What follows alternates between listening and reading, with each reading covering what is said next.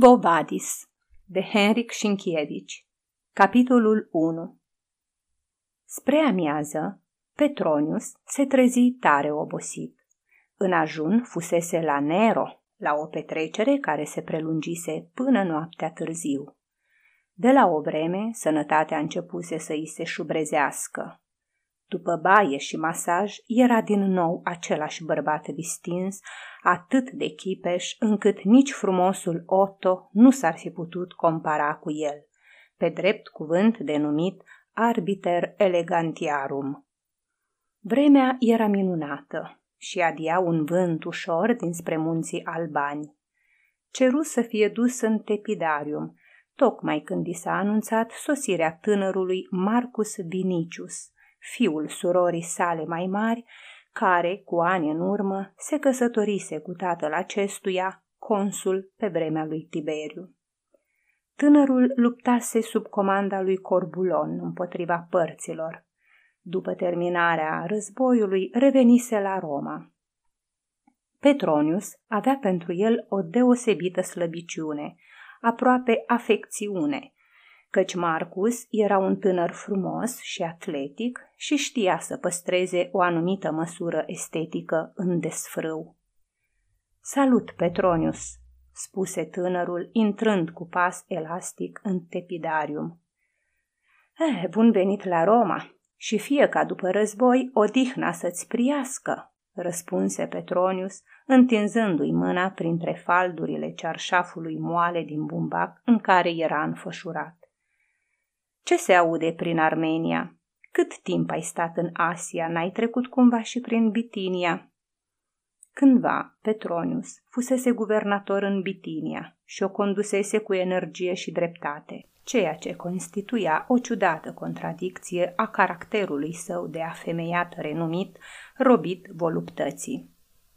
Am fost la Heraclea, răspunse Dinicius. M-a trimis Corbulon să strâng provizii. Ah, Heraclea! Am cunoscut acolo o fată din Colhida, pentru care aș da toate femeile divorțate de aici și pe deasupra și pe Popea. Mai bine spunem ce se aude pe la granița părților. De fapt, mă plictisesc toți acești vologezi, tiridați, tigrani, toți barbarii aceștia, care, așa după cum afirmă tânărul Arulanus, la ei acasă mai umblă încă în patru labe și numai față de noi se dau drept oameni. La Roma însă se vorbește mult despre ei, fie și numai fiind că e periculos să vorbești despre altceva. Războiul a mers prost și de n-ar fi fost Corbulon, ar fi putut să se transforme într-o înfrângere. Corbulon, pe Bacchus, E un adevărat zmeu al războiului, un adevărat Marte, mare comandant. E impulsiv, drept și prost. Mi-e drag, fie și numai fiindcă Nero se teme de el. Corbulon nu-i prost. Poate că ai dreptate, de altfel n-are nicio importanță. Prostia, după cum spune Piron, nu este cu nimic mai rea decât înțelepciunea de care nu o deosebește nimic. Vinicius începu să povestească despre război, dar când Petronius închise ploapele, tânărul, observându-i fața obosită și palidă, schimbă subiectul discuției și îl întrebă cu oarecare grijă cum o duce cu sănătatea. Petronius deschise din nou ochii. Hm, sănătate! Nu se simțea sănătos. E adevărat că acum doi ani am trimis la Epidaur trei duzine de sturzi de vâsc vii și o cupă de aur, dar știi de ce? Iată ce mi-am zis. Ajută ori n-ajută, de stricat nu strică. Dacă oamenii mai aduc încă jertfe zeilor, este pentru că, îmi închipui, gândesc cu toții ca mine. Știam că sunt niște șarlatani, dar tot așa mi-am zis. Ce mi strică? Lumea se bazează pe șarlatanie, iar viața este o iluzie. Și sufletul este tot o iluzie, iar în viață prefer parfumurile mirosurilor urâte. După ce Vinicius a făcut și el baie, lăsându-se la rândul lui pe mâinile epilatorilor, intră lectorul, ținând atârnată pe burtă o cutie de bronz plină cu suluri de hârtie. Vrei să asculți?" îl întrebă Petronius. Dacă este opera ta, cu plăcere, răspunse oaspetele, dar dacă nu, prefer să stăm de vorbă. Acum poeții te agață pe la toate colțurile de stradă. Într-adevăr, nu poți să treci pe lângă nicio bazilică, pe lângă terme, pe lângă vreo bibliotecă sau librărie, fără să zărești vreun poet gesticulând ca o maimuță. Agripa, când a revenit din Orient, i-a luat drept nebuni. Așa vremurile. Împăratul scrie versuri și toți îi urmează exemplul.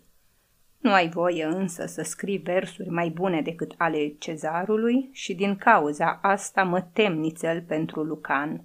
Eu prefer să scriu proză. Ceea ce lectorul urma să ne citească sunt codicilii bietului Fabricius Valento. De ce bietul? Pentru că a fost sfătuit să se joace de Ulise și să nu se întoarcă acasă până la noi dispozițiuni. Odiseea asta are să o îndure mult mai ușor decât Ulise, mai ales că nevasta lui nu e o penelopă. Cartea e destul de proastă și de plicticoasă. Oamenii au început să o citească cu pasiune abia după ce autorul a fost exilat. Acum auzi pretutindeni. Scandal, scandal. Și poate că Valento o fi scris unele lucruri din imaginație. Eu însă, care cunosc Roma, îi cunosc pe senatori și pe femeile noastre. Te asigur că lucrarea e mult mai palidă decât realitatea. Fiecare se caută în ea pe sine cu teamă, iar pe cunoscuți cu plăcere. În librăria lui Avirnus, o sută de scribi copiază cartea după dictare și succesul ei e asigurat. Nu-i vorba și de isprăvile tale în ea? Ba este, dar autorul a greșit, căci sunt mai rău și în același timp mai puțin obtuz decât m-a prezentat. Totuși îmi pare rău de Fabricius. Era un amic bun. L-a pierdut amorul propriu. Toți îl bănuiau. Nimeni nu știa nimic precis. El însă nu se putea abține și șușotea în dreapta și în stânga. Ai auzit de povestea cu Rufinus? Nu. Să trecem în frigidarium, să ne răcorim și ți-o povestesc acolo. Trecură în frigidarium, în mijlocul căruia, dintr-o fântână arteziană, țâșnea apă colorată în roz, răspândind parfum de viorele. Tolănindu-se pe niște așternuturi din mătase, se lăsară cuprinși de răcoarea încăperii. Un timp domni tăcerea. Vinicius se uită îngândurat la faunul care îmbrățișa o nimfă cu capul dat pe spate, căutându-i lacom buzele – după aceea spuse, El are dreptate, iată lucrul cel mai bun în viață. Mai mult sau mai puțin.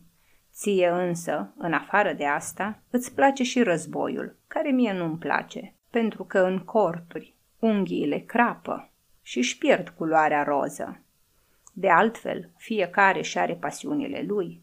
Spune, tu nu scrii versuri? Nu, N-am compus niciodată un hexametru întreg. Poate cânți din lăută sau din gură. Nu. Nu conduci care la întreceri? Am concurat cândva în Antiohia, dar fără succes. În cazul acesta sunt liniștit. Cu cine ții la hipodrom? Cu partida verzilor. Atunci sunt pe deplin liniștit. Cei drept, deși ai o avere mare, nu ești atât de bogat ca Palas sau ca Seneca. În Unctorium, atenția lui Vinicius fu atrasă de altceva, și anume de splendidele sclave care așteptau acolo. Două dintre ele, negrese, ca niște statui minunate de abanos, începură să ungă trupurile lor cu parfumuri delicate de Arabia, altele frigiene, pricepute la pieptănat, Țineau în mâinile moi și mlădioase ca niște șerpi, oglinzi de oțel lustruite și piepteni, iar două grecoaice din cos, adevărate zeițe, așteptau ca vestiplicaie să vină momentul așezării statuare a cutelor la togile stăpânilor. Pe Zeus, adunătorul de nori, zise Marcus Vinicius, ce colecție ai tu aici? Prefer numărului calitatea, răspunse Petronius. Toată familia mea din Roma nu trece de 400 de capete și cred că pentru serviciul lor personal numai parveniții au nevoie de un număr mare de oameni. Trupuri mai minunate nici barba rămie nu are, spuse Vinicius cu nările fremătânde, la care Petronius răspunse cu prietenească nepăsare. Tu mi-ești rudă, iar eu nu sunt nici atât de neserviabil ca Basus, nici atât de pedant ca Aulus Plautius. Vinicius, auzind acest ultim nume, uită pentru o clipă fetele din cos și, ridicând repede capul, întrebă.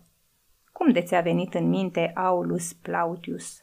Știai oare că după ce mi-am frânt mâna la marginea orașului, am stat vreo două săptămâni în casa lui? Acolo, un sclav de-al lui, medicul Merion, m-a vindecat. Tocmai despre asta voiam să vorbesc cu tine.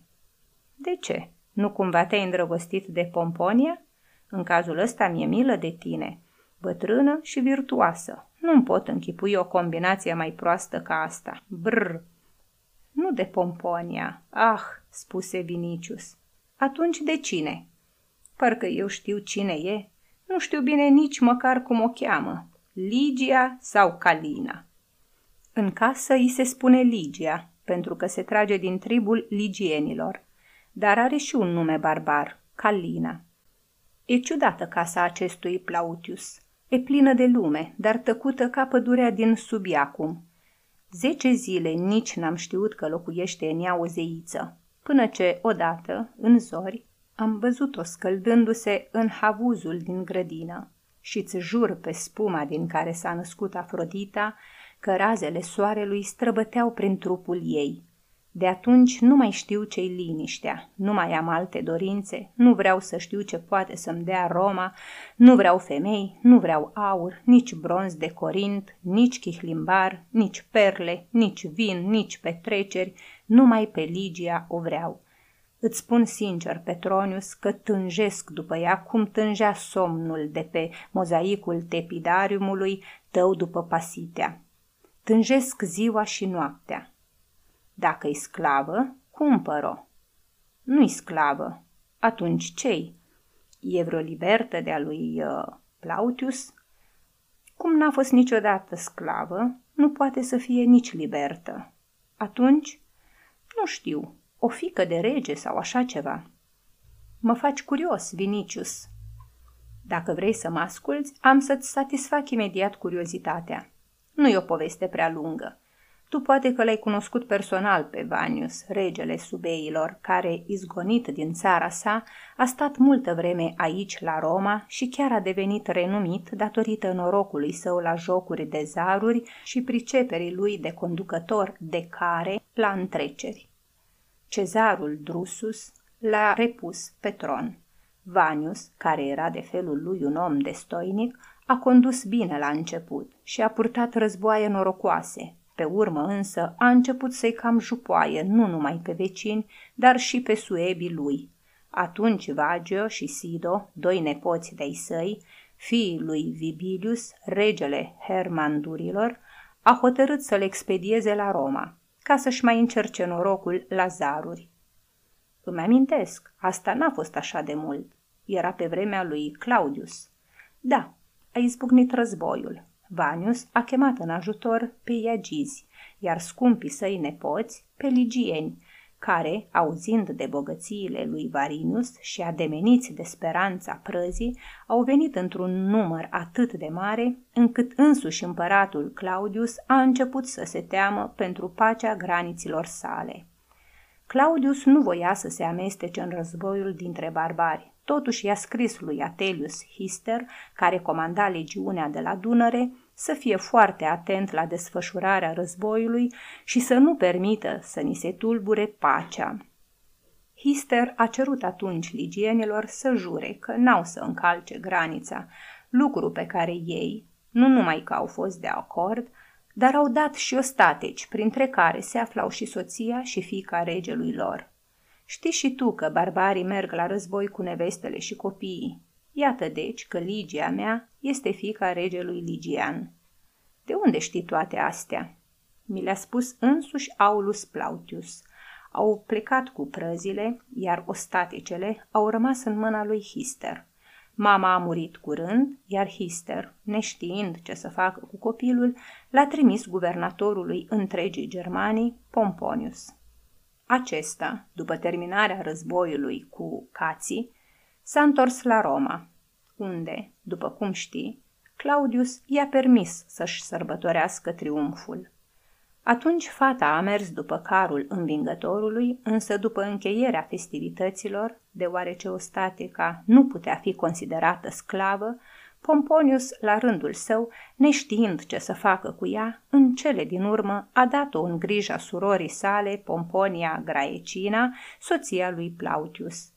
În casa aceasta, unde totul este virtuos, începând de la stăpâni și până la găinile din cotețe, a crescut o fecioară din păcate tot atât de virtuoasă ca Graecina însăși și atât de frumoasă încât pe lângă ea chiar și Popeia ar arăta ca o smochină tomnatecă pe lângă un măr din grădina Hesperidelor. Și și îți repet că din clipa când am văzut cum razele soarelui îi străbăteau trupul acolo, la havuz, m-am îndrăgostit pe viață și pe moarte. Ah, Petronius, e mai ușor să afli pe lume o filozofie decât un sfat bun. Spune-mi, ce vrei de fapt? Vreau să o am pe Ligia. Vreau ca brațele mele, care acum îmbrățișează doar aerul, să o poadă cuprinde pe ea și să o strângă la pieptul meu. Vreau să o am în casa mea până când capul îmi va albi ca piscul sorac de iarna. Nu-i sclavă, dar în fond face parte din familia lui Plautius și deoarece este un copil părăsit, poate fi considerată o alumna. Plautius ar putea să-ți o cedeze dacă ar vrea. Pe semne că nu o cunoști pe Pomponia Graecina, de altfel amândoi s-au atașat de ea ca de propriul lor copil – o știu pe Pomponia, un adevărat chiparos. Dacă n-ar fi soția lui Aulus, ai putea o angaja ca bocitoare. De la moartea Iuliei n-a lepădat veșmântul negru și, în general, arată de parcă de pe acum ar rătăci prin lumea așternută cu asfodele a câmpiilor Elizee. Petronius, Petronius, o să vorbim altă dată de Fenix. Ce să-ți spun, dragă Marcus? Îl cunosc pe Aulus Plautius, care, deși condamnă felul meu de viață, are o anumită slăbiciune pentru mine. Sau poate mă respectă mai mult decât pe alții, fiindcă știe că n-am fost niciodată delator, ca de pildă Domitius Afer Tigelinus și toată ceata aceea de prieteni ai lui Ahenobarbus. Fără să mă prefac stoic, mi-am arătat destule ori nemulțumirea la unele dintre isprăvile lui Nero, pe care Seneca și Burus le treceau cu vederea. De crezi că pot să obțin ceva de la Aulus pentru tine, îți stau la dispoziție. Cred că poți. Tu ai influență asupra lui. În plus, mintea ta isteață cunoaște nenumărate mijloace de convingere. Dacă ai cerceta puțin situația și ai vorbi cu Plautius, ai o părere exagerată despre influența și istețimea mea, dar dacă e vorba numai de asta, am să discut cu Plautius îndată ce au să se întoarcă la Roma. S-au și întors acum două zile. În cazul acesta mergem la Triclinium, unde ne așteaptă gustarea. După aceea, cu puteri împrospătate, poruncim să fim duși la Plautius. Întotdeauna mi-ai fost drag, spuse Vinicius voios. Acum însă am să pun statuia ta printre laurii mei – una așa frumoasă ca asta și am să-i aduc jertfe. Vorbind astfel, se întoarse spre statuile care împodobeau un perete întreg al sălii parfumate și arătă cu mâna spre statuia lui Petronius, reprezentându-l în chip de Hemes cu caduceul în mână. Apoi adăugă, pe lumina lui Helios, dacă divinul Paris a semănat cu tine, atunci n-ai de ce să te miri de Elena. În exclamația lui era tot atâta sinceritate cât și lingușire. Petronius, deși era mai în vârstă și nu atât de atletic, era mai frumos chiar și decât Vinicius. Femeile din Roma îi admirau nu numai mintea ageră și gustul ales, care i-a trăsese numele de arbitrul eleganței, ci și înfățișarea. Admirația aceasta se vedea chiar și pe fețele celor două fete din Cos, care acum îi aranjau faldurile togii. Una din ele, cu numele de Eunice, care îl iubea întrascuns, îl privea în ochi cu supunere și admirație. Însă el nu-i dădu nicio atenție, ci, zâmbind către Vinicius, începu să-i citeze drept răspuns ceea ce spusese Seneca despre femei. Animal impudens, etc. Apoi, cuprinzându-l cu brațul pe după umeri, îl conduse în triclinium. În piscină începea acum vremea nebuniilor și a desfrâului, la care nici supraveghetorul sclavilor nu se opunea, căci el însuși lua parte adesea la asemenea petreceri. Le bănuia de altfel și Petronius, dar, ca om înțelegător și căruia nu-i plăcea să pedepsească, închidea ochii. În unctorium rămăsese numai Eunice. O vreme ascultă vocile și râsetele care se îndepărtau, pe urmă, ridicând scăunelul încrustat cu chihlimbar și fildeș pe care șezuse adineori Petronius, îl puse cu grijă alături de statuia lui. Unctoriumul era plin de lumina soarelui și de răsfrângerile de curcubeu ale marmurei cu care erau căptușiți pereții. Eunice se urcă pe scăunel și, ajungând la înălțimea statuii, își aruncă deodată brațele pe după gâtul ei, apoi, lăsându-și pe spate părul auriu și lipindu-și trupul trandafiriu de marmura albă, începu să sărute extaziată buzele regi ale chipului de piatră.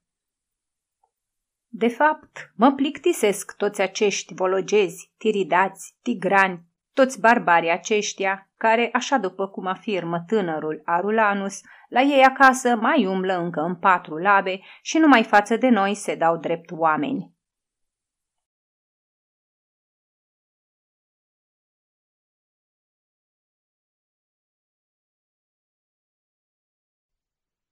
Aceasta este o înregistrare Cărțiaudio.eu. Toate înregistrările Cărțiaudio.eu sunt din domeniul public. Pentru mai multe informații sau dacă dorești să devii voluntar, vizitează www.cărțiaudio.eu.